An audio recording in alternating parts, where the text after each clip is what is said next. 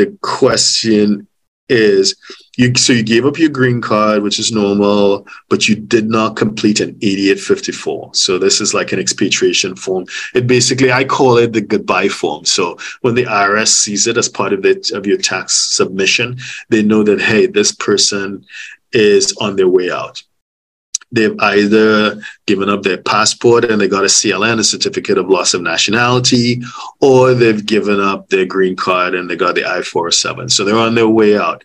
So the question is you've done it, you've given up your green card, but you did not prepare and properly submit an 8854, which is the expatriation return. What happens? Are you still subject to US taxes? The the good news is that you should not be subject to U.S. taxes, but there are some programs where you can seek relief for not having done the 8854.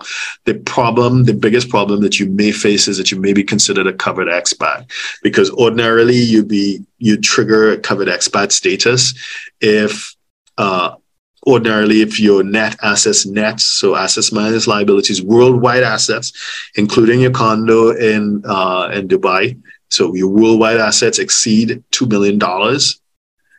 So net of liabilities, if it exceeds $2 million, you'd be considered a covered uh, expat, a covered expatriate, covered expatriate, I guess. Or if it is that your tax liability for the preceding uh, five years on average had exceeded, I think it's like $172,000 or something. So you basically have had high tax bills.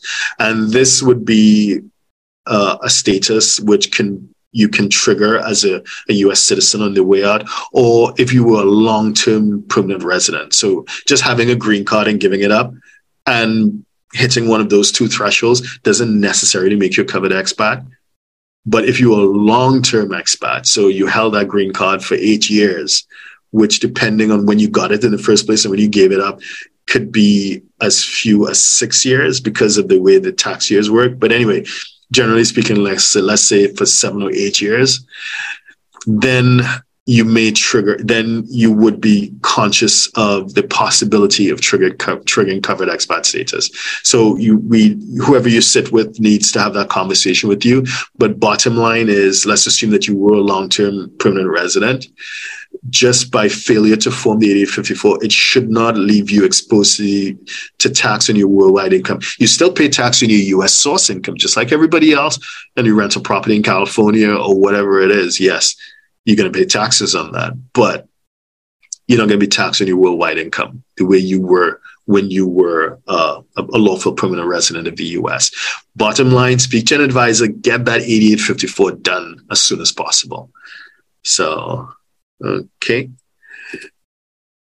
So, if you're a six, seven, or eight figure investor, entrepreneur, or business owner who needs a tailor made solution from a qualified team of professionals, we can help you achieve the international lifestyle, the freedom, and even the tax savings you're looking for.